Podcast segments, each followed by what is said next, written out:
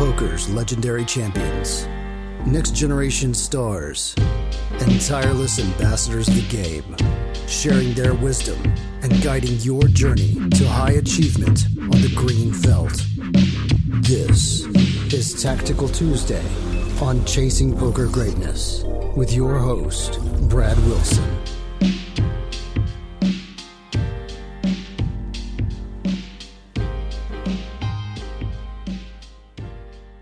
Welcome, welcome, welcome, my friend, to another episode of the Chasing Poker Greatness podcast. As always, this is your host, the founder of ChasingPokerGreatness.com, Coach Brad Wilson. Today is a tactical day indeed. I'm joined by John.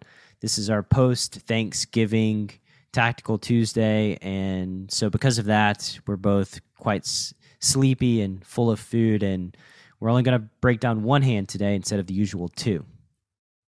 It's a good hand though. I think it'll uh it will at least have two hands worth of excitement. Uh so I hope. And if you notice, John is not in his normal normal comfort of his own home right now. He's off traveling. He's only played like seven hands of poker over the last week or two. Fortunately for him, he's you know lost like seven buy-ins in those seven hands. So like just a solid like minus like 500 big blinds per 100 this week. yeah, it's it's great. Well done. Congratulations. Um, you, you you never play poker while you're traveling, surrounded by um, family or in an uncomfortable environment. Like things just, at least in, in my experience, they just never tend to go well. Yeah, I somehow run into like way more sets than usual when when I'm in that environment. Yeah, it's it's better to just you know if you're gonna if you're gonna take off um, for a couple of weeks, spending time with other people just outside of your own element, probably better to just you know fully take that time off to recharge and get excited about playing poker when you get back home. So uh, yeah, let's let's break down this first hand, this only hand of today's Tactical Tuesday. It's an ace and a nine of different suits. So yeah, let's fire it up. Uh, yeah, so this starts with me in the cutoff with Ace of Clubs, Nine of Spades. Um, I open to $22. This is going to be pretty close to the bottom of my offsuit Ace X opening range. And the big blind, who is a reg, uh, defends, calls it $22. See a flop of nine, eight, eight with two clubs. So I flop top pair, top kicker, and the backdoor nut flush draw. Um, I start out with a small uh, range C bet and C bet uh, third pot, so uh, just over fifteen dollars. Do you want to talk about C betting this flop and and whether you think it's uh I don't know whether you think this is a board that you'd be uh, C betting range on? I doubt it.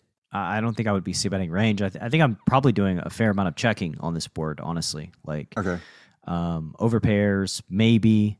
Top, this, this hand specifically, I'm a fan of checking. Um, why I mean, this hand specifically? Because it's just it. I don't know. On the surface, it looks like a good hand to bet. Like it looks like it can get tons of value from worse hands. Like what's how are you deciding like which good hands to check back? Um, so the good hands to check back, I, I guess, would be hands that block the, a lot of their check raise bluffs. So like jacks and tens, um, those type of hands. Like this hand specifically doesn't really block their check raises. So I think that like betting it is fine. Like betting it and then effectively calling down is pretty much what your what your plan is going to be. I, I think that like you are going to get check raised at a highish frequency here on the flop, and so I would be prepared for that, especially when I you know when you start out with a third. So like I don't know, I, I think you could bet or check, and either one is just going to be totally fine. Um, for simplifying purposes, like checking back and then calling down is like playing this hand for two bets instead of possibly four bets, um, which would be my preference. But Okay, so then if you were, you know, on the swap and, and playing your c betting strategy, would you be c betting small, like the size, the one third size that I went for, or if would you maybe have a larger size given that you're doing way more checking back than I am? It sounds like. I would still use a small size. Like Okay. uh, I, I'm fine with getting raised. I think I'm going to get raised a fair amount, and I think that like when I do get raised, I'll have an equity advantage with this hand. So like, yeah, I think the hands that like continue um, facing the big bet are hands that are more are, are likely to check raise facing the small bet, and then we get multiple bets like on the turn and river. We've got a lot of visibility for calling down. Just got a really good handle on how to play those spots. So like I start out small because facing the raise is like not disastrous. If you start out big um, and get raised, then you're kind of in no man's land. I think at that Right. point, that's that's sort of like a lot of question marks. Gotcha, gotcha. Okay, final question on this flop. What are like the non-strong hands that you're checking back? Like, what are the weak hands that, or the weaker parts of your range that you're checking back on this flop? Um, I mean, some like Queen Ten, Queen Jack. I think those type of hands. Uh, maybe some Ace Highs.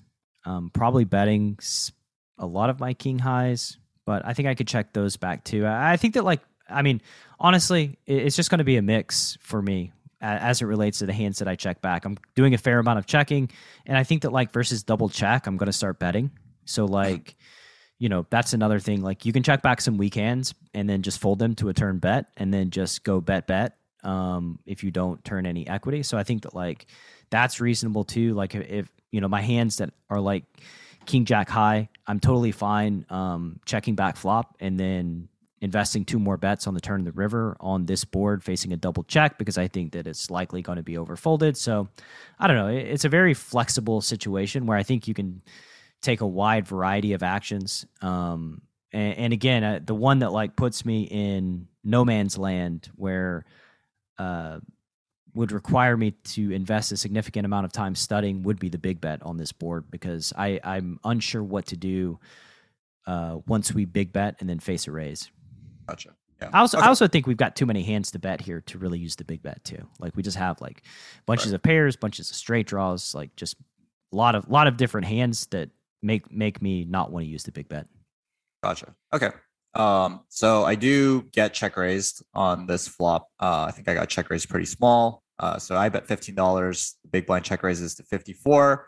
Again, like Brad said, I think there's just no shortage of hands that the big blind will want to check raise on this flop. There's tons of straight draws available, tons of flush draws available, and and then obviously for value, um, you know, you can just pick his like eight x and and and you know he'll have like a pretty strong value range. Turn is a 10 of clubs, which completes a lot of stuff. The board is now 8, 8, 9, 10 with three clubs. The front door flush completes. And the big blind uh, leads turn for a small size. He bets $47, uh, so about a third pot. I really like the size on the turn, given that um, I think the big blind is going to, in general, is going to struggle to find bluffs once the straight draw gets there and the and the uh, flush draw gets there, it's going to be a bunch of, um, you know, now he's like turned some straights, he's turned some flushes, and he has eight x. Um, and uh, again, like I said, not not a whole lot of bluffs. Um, so I, I really like the size on the turn from the big blind. Um, do you have any anything you wanted to say about this one third size?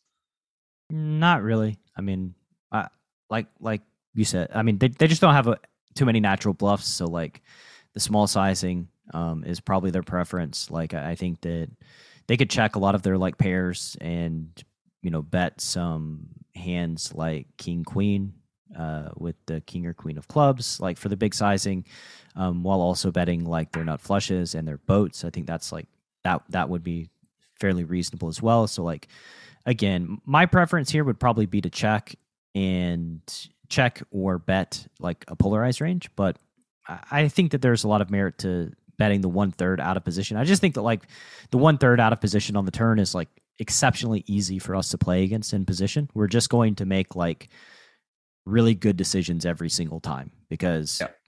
we just have a hand like no matter what we just have like a pretty easy decision so i'm not i don't know again there's like uh, competing incentives Gotcha. Okay. Yeah. Again, I agree. I, I agree with that. Like, I think what you're kind of getting at on the on the turn, it's it's very easy for us to play against this one third size. But I think what I would expect is the big blind to bet small on the turn and then uh, polarize for a really large size on the river on a lot of rivers.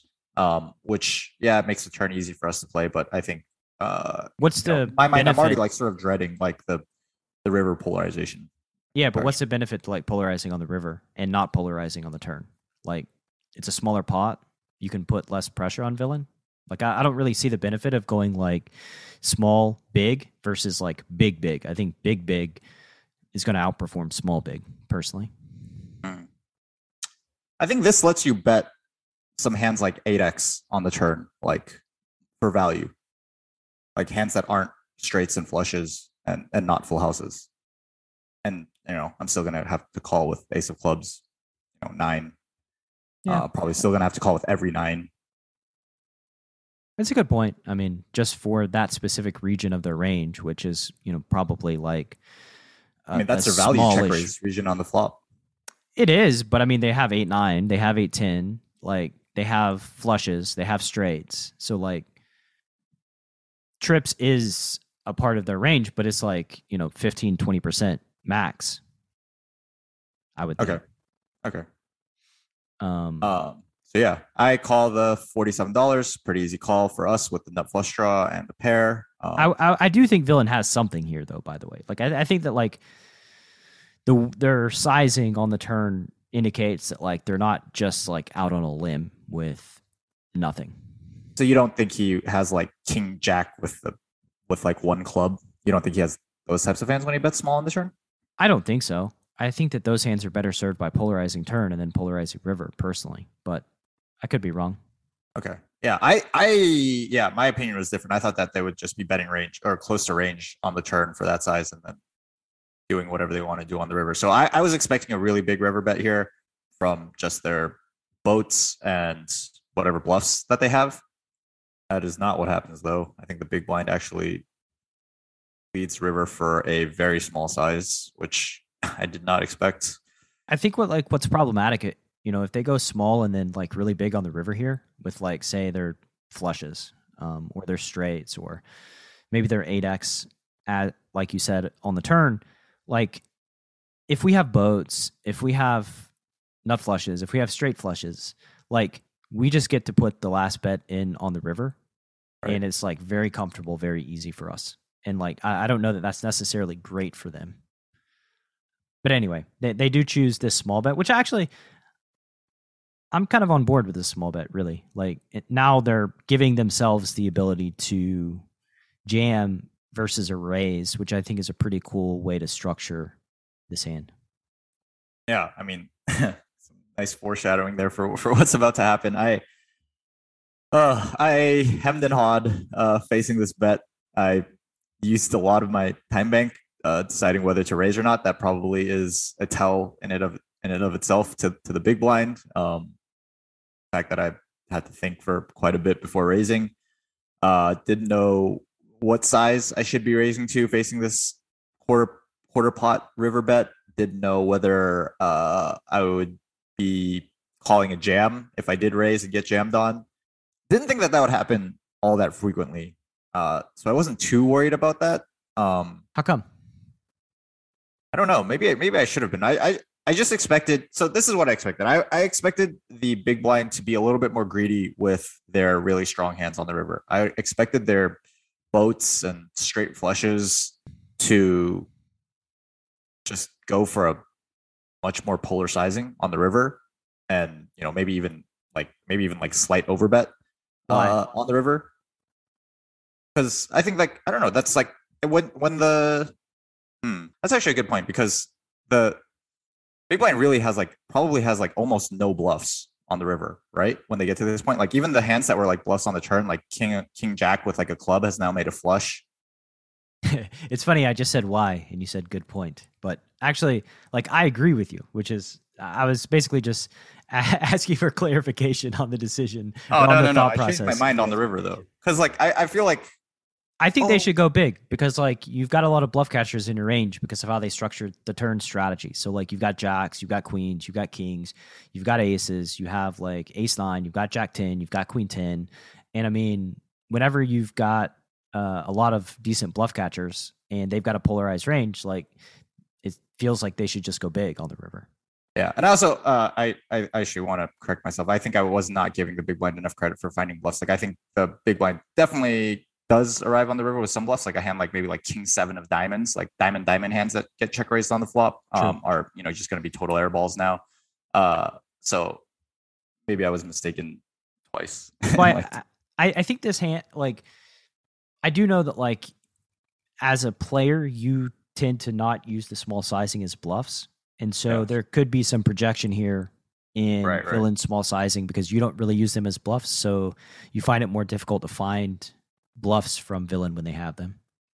regardless that still i don't know if that like justifies like my raise like for for, for like for, for one thing like the big blind has to call this raise with a worse hand Yeah.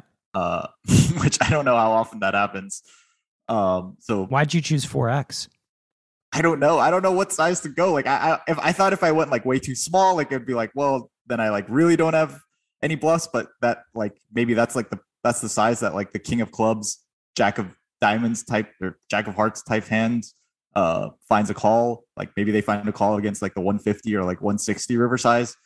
My main reason for going like this large i guess was uh that i at least wanted to be able to rep like some bluffs. Again, Like, just- just- again, that like that goes sort of back to the the pro- projection thing, right? Like you think the small, you think they're under bluffing with a small bet, and then versus small raise, it's again like, oh, Yeah. I, just don't have any bluffs here. Like they they know that I don't have any bluffs here because I'm choosing the small sizing. When like I think Right. that's how you think about it, but like, you know, if they do have a hand like Queen Jack or six seven or like king queen with the king of clubs or king jack with the jack of clubs and you raise to 150 i mean their thought process is going to look something like well i don't know if they have bluffs here but i'm not folding right, getting right. such a good price Yeah, that's a good point. Yeah. It's like I don't know if they have bluffs here, but if they have even one bluff, like I just I need Yeah, to call like- this hand. So yeah one like king jack with the jack of clubs or king uh i don't even know what you can have at this point i guess you could call the turn with like king jack of diamonds or something or maybe like some sort of ace nine that turns itself into a bluff may not right, be the right, worst. right, right. Like 10-9 maybe turns itself into a bluff Yeah, on 10 the river or something like 10-9. that. Yeah. Sure. So you choose the 4x sizing and villain, much to your sadness. Sounds like you're not a fan of the 4x sizing. I don't know if you want to if you want to talk about what sizing you would have gone if you somehow got yourself in the situation. I would have gone like the small sizing, like really 150 small sizing. I mean, Okay. just the really Yeah. small sizing, trying to eke out value. Like I think my hand is incentivized to go small, and. Yeah, just follow the incentives of my hand, basically. Okay.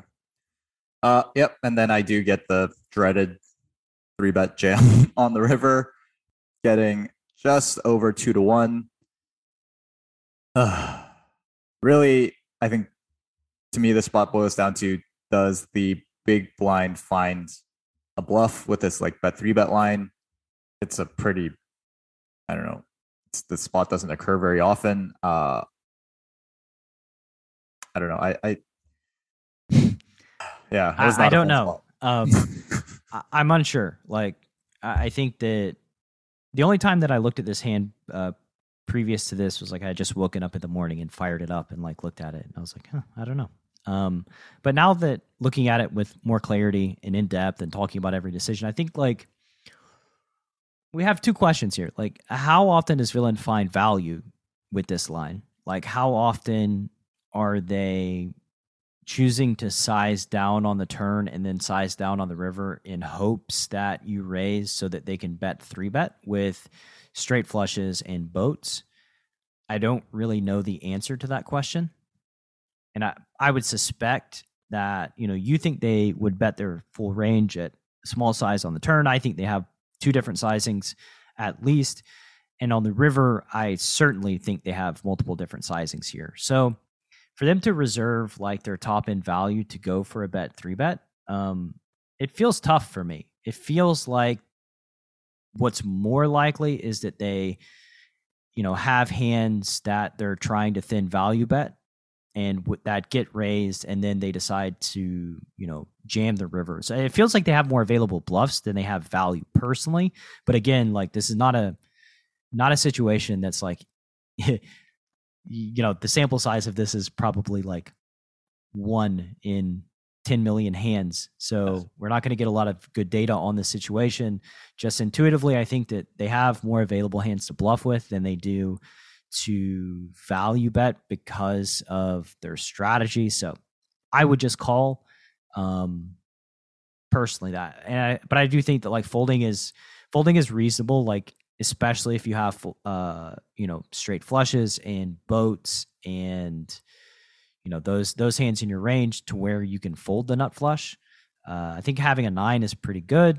You having block, a nine is awesome. Yeah, you you block um, eight nine, um, nine, nine. and and nine nine, the one combo of nine nine. So yeah, I mean, I basically when I feel like it's hard for villain to have value or a lot of value in their range, and they have a, a higher availability of hands that they will bluff with, I tend to just call. That's my personal motto. Um, I don't love folding anyway, but yeah.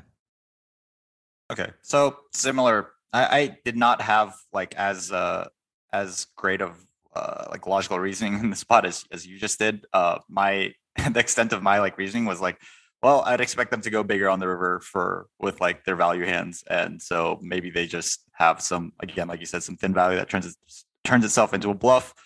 Another thing that I had like going through my head, I'll admit, uh, last on last week's Tactical Tuesday, we uh, reviewed some footage from um, Shu, who's also uh, uh, like one of the better, one of the best players in the CPG community, and like I think it was like a day or two before I played this hand, uh, we were looking at some uh, another member of the uh, community's hands who also plays pretty high stakes, and Chu was just saying to me, he's like, yeah, I just realized that you can't fold good hands on the river no matter what because people will just find bluffs that you don't expect them to have. And uh, I think that maybe that becomes more and more true um, the higher stakes you play. Like people are just slightly more aggressive and and more creative with their with their bluff bluff combos. Um, and so I will admit that like that was also just like ringing in my ears was like you just can't fold good hands on the river because people people will find the people will find the wacky bluffs that you don't expect. And and that's also like true for like, you know, the, the opposite is like true for me, where like how many tactical Tuesdays have we done where like I just turned some ridiculous, you know, turn some hand into a ridiculous bluff on the river that my opponent probably didn't expect me to probably didn't expect me to turn into a bluff. Um so yeah, I, I that was sort of my main uh reason for bet calling this river. Yeah, I think there's a lot to unpack um, from what you just said there. I think that first of all, like uh, I know we've mentioned this in plenty of previous Tactical Tuesdays, but like when you're deciding whether or not to raise on the river, I think that like asking yourself what you plan on doing versus jam before you raise is probably a good question um, to ask so that you're not just in no man's land when you face a jam unexpectedly. I think too that like it, it, it's it can be a bit of oversimplification, just like saying you know call rivers um, against good players because they find a bunch of wacky bluffs. But like, yeah, I, I don't really, I, I'm not really down with that sort of oversimplification. But what I would say is, um, yeah, it's just higher stakes players, more adept players. You know, the point of this game is to place as many plus EV bets as you can, you you can. And Patrick Howard tweeted out along a, a while back that like one commonality in that separates you know really good players or players with a lot of potential versus players with lower potential is that um, players with higher potential and really good players, they're just fighters, right? They they just exhaust every possibility to place as many plus EV bets as they possibly can, and um, yeah, I think there's a lot of truth to that. You know, you said yourself, like you find unnatural bet three bet bluffs on the river. It's because you're competing and you're trying to find plus EV bets and you're trying to figure out a way to win the hand. And it's only when you exhaust all of those options that you end up folding. So in that same vein, you know, this applies to a lot of the villains that you play against at 1K and L2. They're going to fight, they're going to battle. And in a spot like this, you know, the oversimplification I, I'm not really on board with, but then like this situation where, yeah, they do have a higher availability of bluffs, and it's not unreasonable for them to believe like, oh, based on whatever data point they have in, in real time, which I don't know what they have. Like maybe they have a timing tell. Maybe, you know, they they picked up some read that basically they felt like you didn't have a lot of bluffs or you didn't have um, a lot of top end value on the river. Maybe it's because you tanked all the way down before deciding to raise, um, paired with the the timing of your turn decision. I don't know exactly what it is, but basically it's not exactly a stretch for them to say, I think this villain has a lot of nut flushes in their range when they choose to raise the river here. I've got all the boats. Um, so I'm going to jam and just kind of try to fold out their full range or most of the, most of the hands that they have. Like I, I don't think that's unreasonable. Yeah, yeah, I agree. So, Um, yeah. So, so what'd you do? What's the what's the conclusion of this hand? This one hand tactical Tuesday is actually, yeah, just as long as all the other ones. so I do put in the seven hundred dollars, seven hundred twenty dollars, I guess, and get shown. Ah, the queen six of clubs. So they turn their they have a double blocker to I think it's a really cool hand. straight straight flushes. Yeah. Yeah. Double double blocker to the straight flushes. They bet going for thin value. Once they get raised, they feel like you know their hand doesn't have enough showdown value to call, so they turn it into a bluff. Um, yeah, I think that it's an interesting hand. I I think that they could also check the river, although I don't mind their decision to bet the river for thin value as well. Um, so- especially if they're setting this thing up, right? well, I don't know that they're setting it up. I, again, like I think that these things sort of happen organically in the moment where it's like, okay. oh, I'm going to bet, and then I'm going to three bet versus a raise. Like I think they get raised, and that's when the wheels start turning as to finding the three bet. So like I think Yeah. it's thin value, then you raise, and then Whoa, maybe I have that two straight flush blockers. well, I mean, they you, you thought about it for your whole time bank, right? So like that's that's not just time for you to think about it. They're also thinking about what to do facing a raise if Right. that happens. You know, I think that like this is uh, if you if you really watch yourself or think about how you think about hands while you're playing, you more than likely do the same thing where villain tanks and you're sort of mapping out your actions facing a spectrum of decisions. Like, okay, if they raise, what am I going to do here? And actually, it's not even a spectrum of decisions, right? Like, if you call, the hand's over, so it doesn't matter. Like, they don't I need a fold the hands over. yeah. right. So the All only they have to worry about is yeah. the raise. So they only have to be thinking about like, what do I do if I get raised? And then, yeah, they just they find this hand, which again is it's a pretty cool hand, and yeah, I think that the problem the problem that they run into is they most likely don't play their full houses this way or their straight flushes, and that just kind of leaves them vulnerable. But there you go. Um, cool, man. Good hand. Great hand. We're 27 minutes in. Thank you uh, to the listener for listening to this Thanksgiving. Apparently, we're not so sleepy after Thanksgiving after all. We found the energy to discuss this this spot forever. Thank God we don't have a second hand. yeah, Um, seriously, the longest tactical Tuesday ever. for sure. And uh, yeah, so we'll catch you next week. John, anything left to say? See you next week. Thanks for listening to Chasing Poker Greatness. You can subscribe on Apple Podcasts or on your favorite podcast app. Go to chasingpokergreatness.com to get the newsletter. Join the Greatness Village community, book a coaching session, or dive into the latest data driven poker courses. Follow the show on Twitter at CPG Podcast.